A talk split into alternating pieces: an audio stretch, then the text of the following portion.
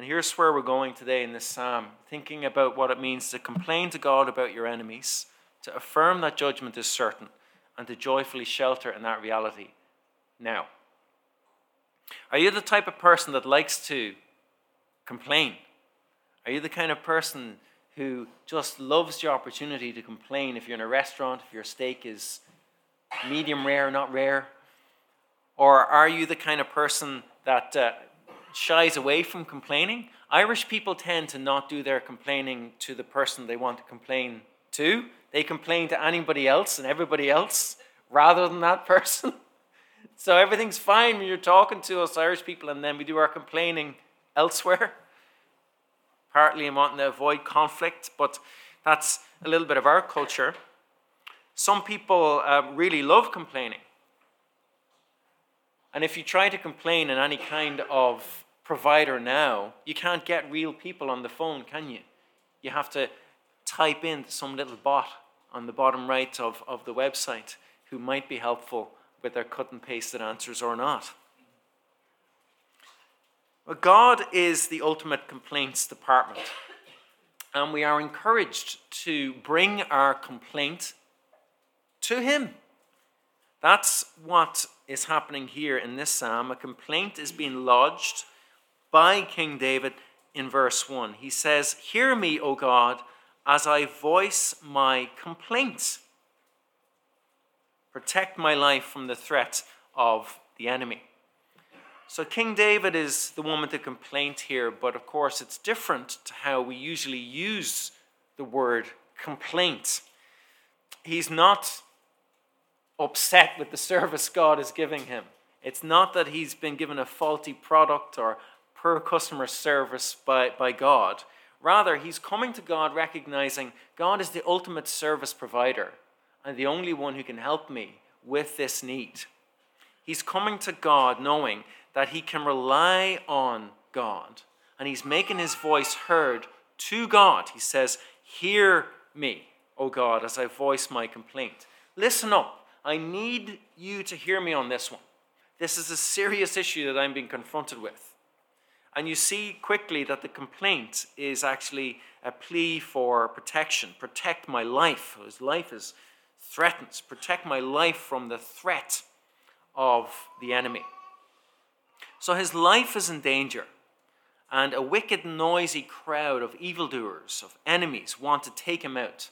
And so he turns to God and prays for this protection.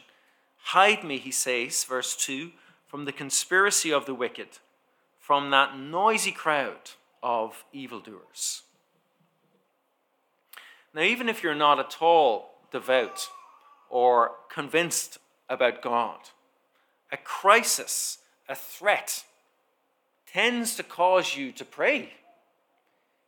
And that is a good good response. It's a bit like a spiritual doorbell ringing in your psyche, telling you that there's a limit to your own power and to your own resources. And you need to take your complaint up the chain of responsibility to that divine source.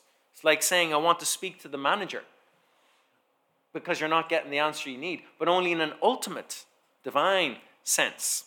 And in this context, the threat needs to go right up to the top chain because it's, it's his life is in question. And it's more than some kind of personal falling out or a desire for a, a fresher government to come and resolve the, the housing crisis. Fundamentally, it was an ideological and spiritual opposition David was facing from dangerous, life threatening enemies. And that was because David was God's reigning representative. And not unlike today, a lot of people wanted nothing got to do with God or any of his representatives because they didn't want to be under God's rule, but rather wanted to rule things their own way. And therefore, they were willing to kill to get rid of everything got to do with God and his representatives. And so they wanted to get rid of David in order to get rid of God. They saw God as an unwanted obstacle. And the way to remove that obstacle was to take out the king.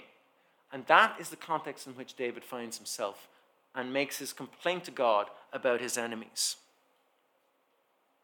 Now, perhaps you or the people around you feel something of that in our culture today where obviously the setting is different, but anything with even a flavor of Christianity is often seen as needing full and immediate, forceful opposition. And if you find yourself with a combative response to the Bible, to Jesus, or to Christianity, or to Christians, you have to ask yourself, well, what's driving that kind of gut response? What, what's at work there? And perhaps a little bit more time with us, a little bit more time around the Bible, we might be able to help you get more to the bottom of some of that reaction, see things differently. But in this instance, these guys are not listening. They are a noisy crowd, threatening. They're evil in their intent, and they are determined to take out David. And so he voices his complaint. He says to God, Hear me. That's his first response. He doesn't voice his complaint to his army generals or to those in charge of all of his uh, military might. Rather, it's natural for him to cry out to God, to say it out loud, out loud to God, and to ask Him first and foremost for protection. He doesn't seem to feel that God will be used or resent a request like that. God welcomes that. And God sees the enemy too, who's expecting them. And when we go forward into the New Testament and we think of how Jesus interacts with this kind of theme, he warns us that when we make friends with him, by definition, we will make enemies of the norms around us, that that is an, an inevitable reality. It might not be life threatening in our context in Ireland, but you can become very heated. So don't delay in bringing those concerns to God. If you're on the receiving end of opposition, make your complaint, make it for yourself, and make it for the church in other countries that experience this deeply and ask God for protection. These global guides from the Church in Chains have just been published, the fourth edition. I've left a number of them here on the two little tables there. This will enable you to do that in an informed way, to cry out to God for protection um, from the enemy.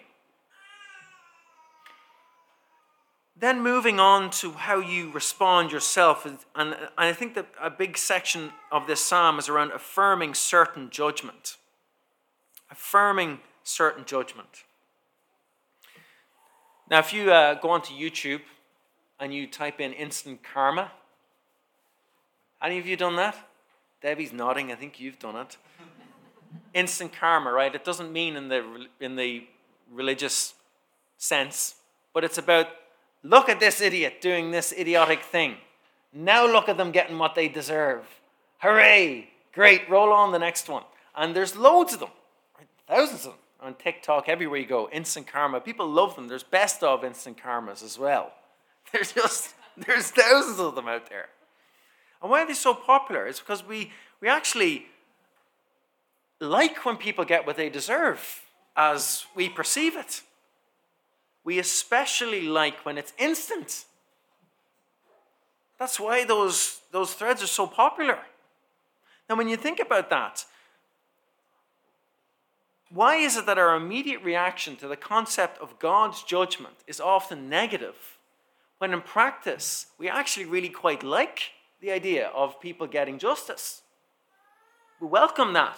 And when you hear about policemen in England part of the official system of policing.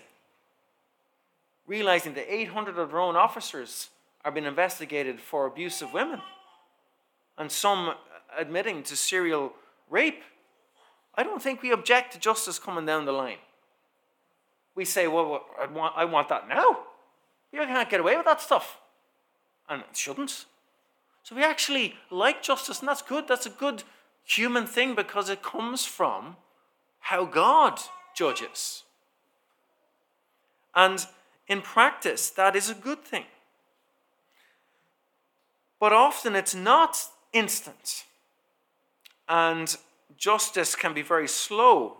And that new global guide of what's happening around the world often we're not seeing that immediate reaction to justice. How do we then interact with that? And how do we pray about that in the meantime? And that's where this theme of affirming certain judgment is so profoundly helpful. That's what David is doing in this middle section. He doesn't pretend that these guys are not threatening. He outlines that, but he goes on to affirm the reality of coming judgment. He says, verse 3 They sharpen their tongues like swords and aim their words like deadly arrows. They shoot from ambush at the innocent man. They shoot at him suddenly without fear. So they're very well positioned, dangerous, and they're using words as weapons. You see that? They sharpen their tongues and they aim their words like deadly arrows. Words as weapons. Now, that's never out of the news. Jeremy Clarkson's gotten himself in all sorts of trouble for what he said about Meghan Markle. And rightfully so, he's totally out of order, what he said. Whether you like Meghan Markle or not. You shouldn't be saying things like that in print. He went on to apologize, but in this psalm, there's no apology. The intent is to actually kill, as the purpose of it. Now, we become highly attuned to the use of words and language, and the potential for language to translate into violence and hatred. And that type of issue has saturated social media platforms, and it's constantly creating real impactful events on the ground. Polarizing views fueled by words as weapons to massive political and social effect. It can cause real harm. It can cause evil change. And the intent here is for evil. And more personally, the, the ways in which you use our words at the moment can be incredibly difficult for you in your workplaces. Think of how the words you used are scrutinized at the moment. And some of that is very good and right and appropriate and necessary. Some of it is quite insidious so if someone in your workplace says, Well, you're a Christian, I am going to report you for being homophobic, I'm going to report you for being bigoted, well, that could be the end of your job. If you have actually been like that, well, maybe it should be the end of your job. There's no excuse for bigotry. We are called to love our neighbor. But the word Christian and being a Christian does not, by definition, mean that you're homophobic or intolerant or bigoted. And that's where language, words, can be weaponized. Words have power, power to inflict great pain. Now, where we have ourselves used words carelessly and been perceived as such, we need to be quick to repent of that and make sure we're listening wisely where we've been the cause. But we ought to expect unfair opposition ourselves and opposition with evil intent. We see this right through the scriptures. It's developed through the Bible, and the target broadens out to all who seek Jesus. And the enemies we are confronted with include human opposition, but over and above that is spiritual opposition, chiefly satanic opposition. That's what Blessing was reading for us from 1 Peter. To expect that reality. And in Ephesians 6, we read of the flaming arrows of the evil one. We have a cunning, proactive, and well armed enemy dug into position in this world against all that is life giving, targeting and seeking destruction incessantly. And the opposition is organized, brazen, arrogant, and cunning as we see in verse 5, they encourage each other in their evil plans. They, they talk about hiding their snares. They say, Who'll see them? They plot injustice and say, We've devised a perfect plan. Surely the mind and heart of man are cunning. You might be asking, well, how's that affirming certain judgment? There's no sign of judgment yet. It comes very quickly in verse 7. But God, but God will shoot them with arrows. Suddenly they will be struck down. He will turn their own tongues against them, and bring them to ruin. All who see them will shake their heads in scorn. The psalm very suddenly changes tone. God heard it. He returns fire. He has heard the plea. The enemy is weak and exposed, actually. And David is affirming certain judgment. God is aiming straight at them, and he doesn't miss. Their judgment is certain and total. He shoots them with arrows. Suddenly, they're struck down. And he uses their own weapons against them. He reverses that. He turns their own tongues against them, brings them to ruin. He turns all that they had used to oppose David against them. Their arrogant talk ceases. They're ruined in an instant. Not instant karma, but instant divine judgment and justice. Their arrogant enemies are now ruined and scorned by the people who look on. You see the end of verse 8? All who see them, these enemies, shake their heads in scorn because they've been completely undone. And so, what David is doing is from his position of weakness and threat, he affirms the certainty of judgment. His circumstances haven't changed at this point, but he's framing what happened, what is happening in the present in what he knows to be certain in the future in order to enable him to navigate the present threat and reality. And he has said this time and again. Through the Psalms, you read this theme occurring time and again. It has happened in David's life. He has seen it, he looks back on it. He's written about it plenty of times where evil comes full circle and inevitably shoots itself in the foot. It always comes back on their own head. And so he affirms that to be true.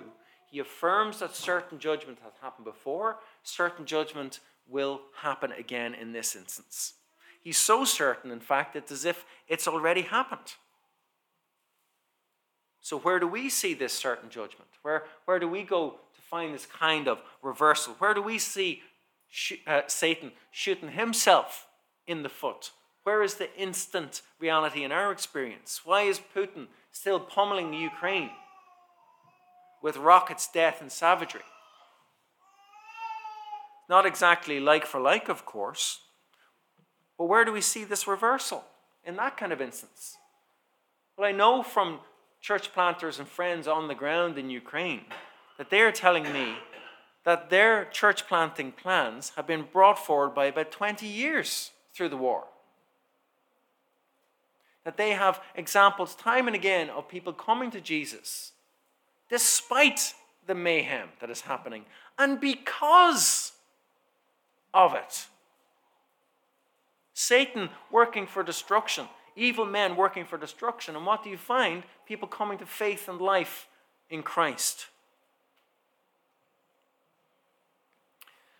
More and more people then are crying out to God for protection and hope and for defeat of their oppressive enemy.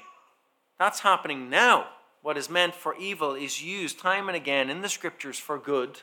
Evil will be accounted for and is not justified, but is beaten and beaten using its own weaponry and arsenal. David had seen it before and he trusts it will be the case again. But while the intervention of God may be sudden, it's not always immediate.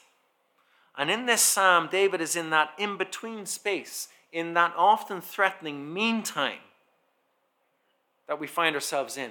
And in that space, he affirms certain judgment, but he hasn't seen it in full yet. He's seen it in the past. He knows that track, track record means future judgment is sure, but it hasn't come yet. And so, in the meantime, he affirms its certainty.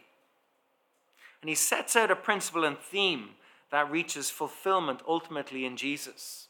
Because it's in the King Jesus that supremely, in his death on the cross, we see certain judgment affirmed and realized.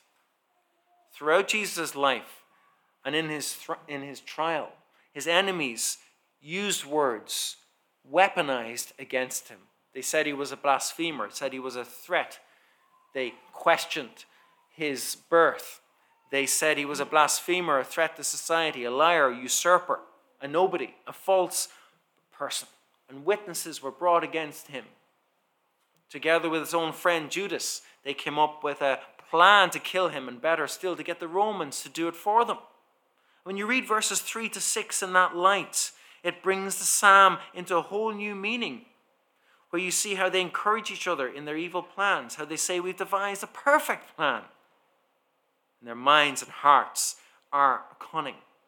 And as he hung on the cross, those who saw him, what did they do? Well, they shook their heads in scorn, like you find at the end of verse 8. They shook their heads and they said, He saved others, but he can't save himself. Let him come down now from the cross if God is with him.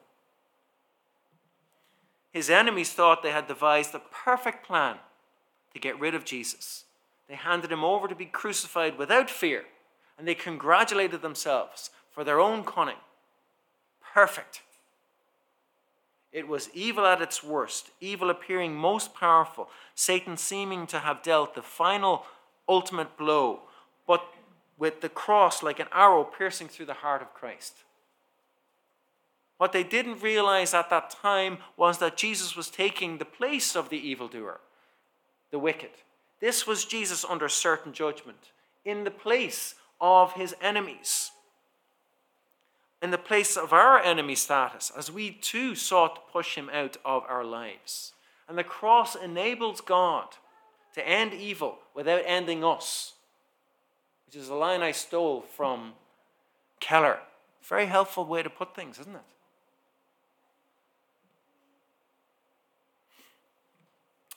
This diabolical, cunning plan was, in fact, the very means of God's victory. The evil was self defeating. Jesus' death was the death of death. In truth, the cross was the arrow. The cross was the arrow that took down Satan, death, sin, and all the enemies of good. They were triumphed over by the cross, and therein we find liberty. That evil, cunning plan that ambushed the innocent Jesus had in fact been decided beforehand by God to strike the killer blow to the enemy and make all things new.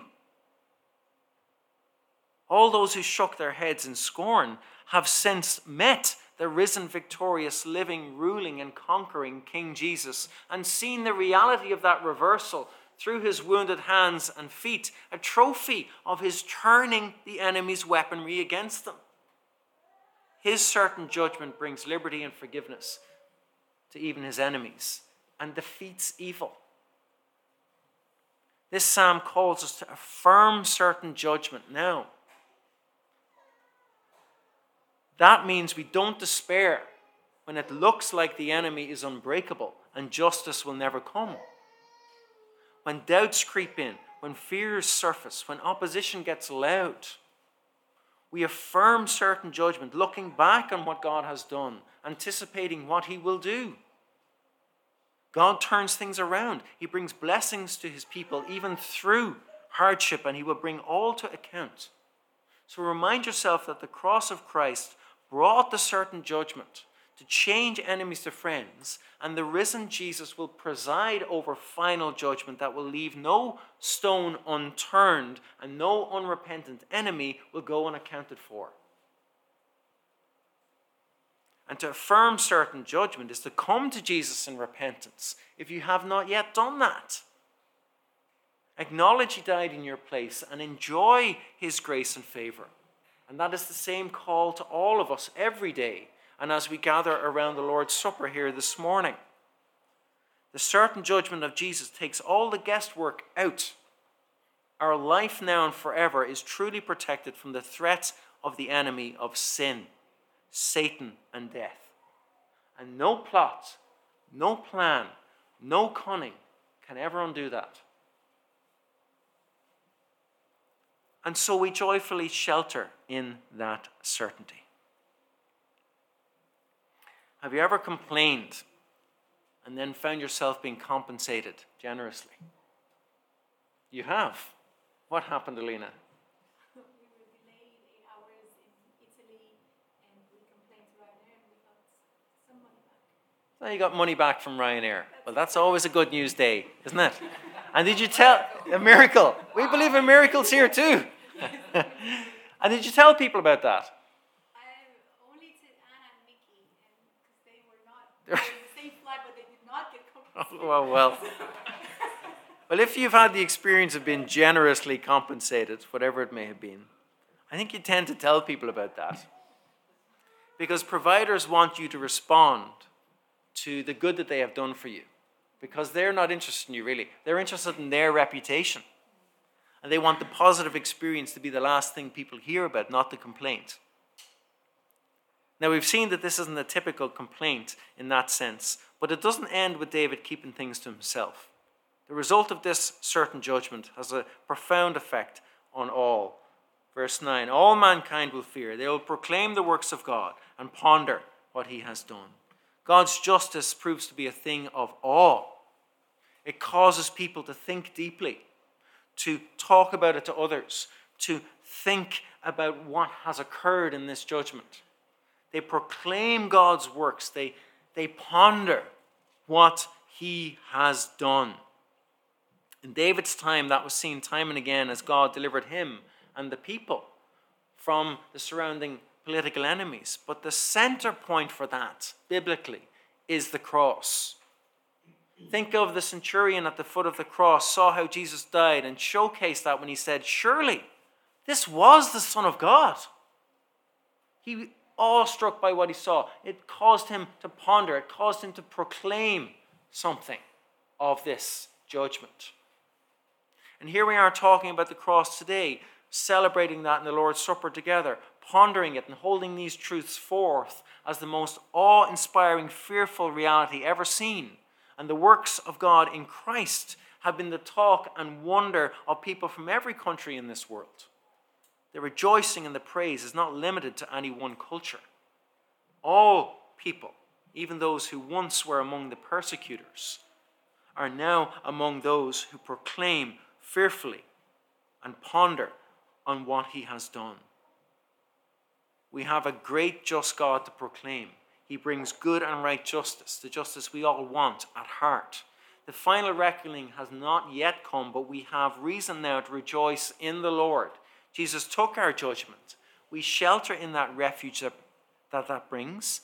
And though it may appear as if nothing has changed on the ground in the everyday, we take refuge under enemy fire even now because we know that the cunning and well positioned and powerful enemy will come undone. So, in the here and now, we can experience the joy and praise of that. Let the righteous, verse 10, rejoice in the Lord and take refuge in him. Let all the upright in heart praise him. Things haven't yet changed for David as he says that. The joy and praise does not depend upon immediate resolution, therefore, but on trust. Trusting God, trusting that He sees, trusting that He will bring judgment to bear and sheltering in that reality now. God's got it. He hears your complaint. He sees what you see. He gives refuge now in Christ, presently, even in the presence of enemies. Justice will come and it will be universally applauded. Take refuge in Christ. Take heart and shelter in that certainty. Let's pray.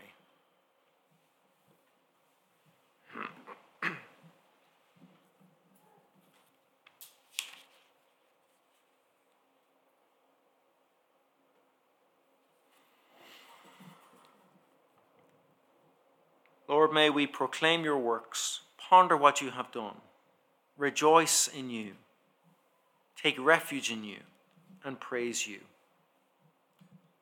Thank you for the victory you give us over the enemy of sin, Satan, and death.